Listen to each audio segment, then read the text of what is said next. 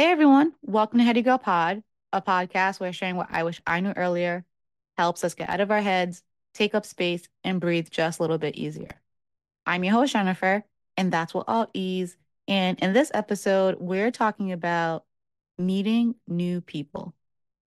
So the other day, I was walking by an Apple store and it reminded me of a moment. Maybe a couple years ago now, I walked into an Apple store to get my laptop checked out. My camera was making me and my background look purple. and it probably wouldn't have been a big deal other than the fact that I tend to have issues with broken things all the way back to episode 14, if you remember. But also, now that it's post 2020, virtual interactions is a common expectation.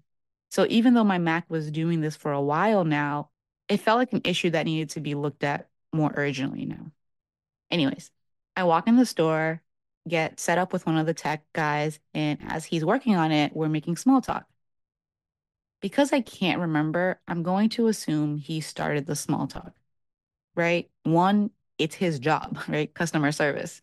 But two, even though many people don't believe me, I am an introvert and small talk is my kryptonite.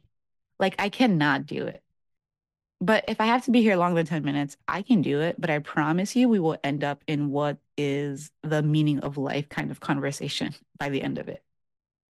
And I don't know how it happened, but I kid you not, this Apple tech guy was talking to me about his mother, his girlfriend, and his feelings about both of them. oh, and I was invested in this conversation. It was so good.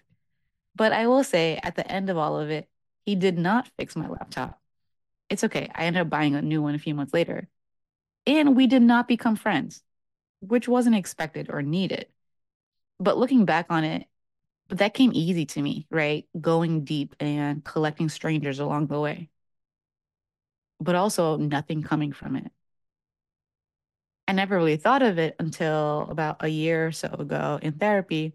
I think I mentioned this in the therapy lessons episode one of the things the therapist said was I should probably focus more on building company and less on defining relationships. And when I think about it, all the strangers that I have collected over the years, well, they would always be that because that's how I had always defined them strangers. I also was thinking about that therapy conversation because we had talked about how maybe finding your people was also about finding your playground, right? That's how kids make friends on the playground, or at least when kids did playground. Do they still do that? I don't know. But making new friends or building new company is hard as an adult. Unless they are friends from school, neighborhood, or your job, you have to be intentional to find your playground. And your playground here means the place or the space that interests you. And because it interests you, you'll find other people there with similar interests. Yes, nice.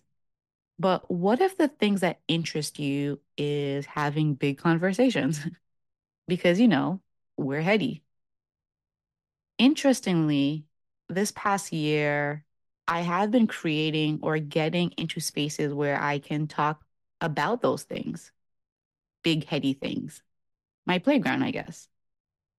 And I kid you not, again, I found people who are interested in the same conversations both in person and virtually. It's weird, really, but weird in a good way. The more I talk, the more likely it is for someone else to be like, oh, yeah, me too. And that's been so, so nice. And I've been better about saying or accepting, oh, we should stay in touch. No longer just collecting strangers, but building company, not defining the relationship just building company and seeing where it goes. Now, I'm not saying that I'm doing this with every person who says, oh, me too. No, I'm just saying it's happening more often than it used to, more often than when I wasn't creating my playground. If you're more extroverted or an easily sociable introvert, maybe you're like, what's the big deal? But if you're a heady introvert, you know what I mean strangers, building company, finding playgrounds, interests, small talk, big talk. It can all be too much sometimes. So we end up losing the opportunities to meet like-minded people or just new people with new stories and experiences to learn from. But honestly, just hearing new stories from new people has become enough reason to get better at it.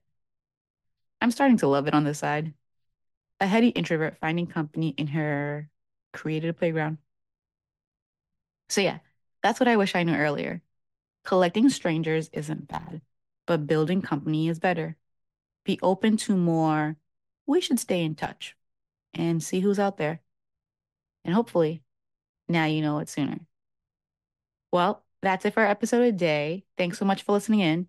Be sure to follow, and if you haven't already, find me on Instagram or at SpeakPipe at Heady Girl Pod to say hi, send in a question, or share something you wish you knew earlier. Until next time, I hope you find many moments to breathe deep and take up space. Bye.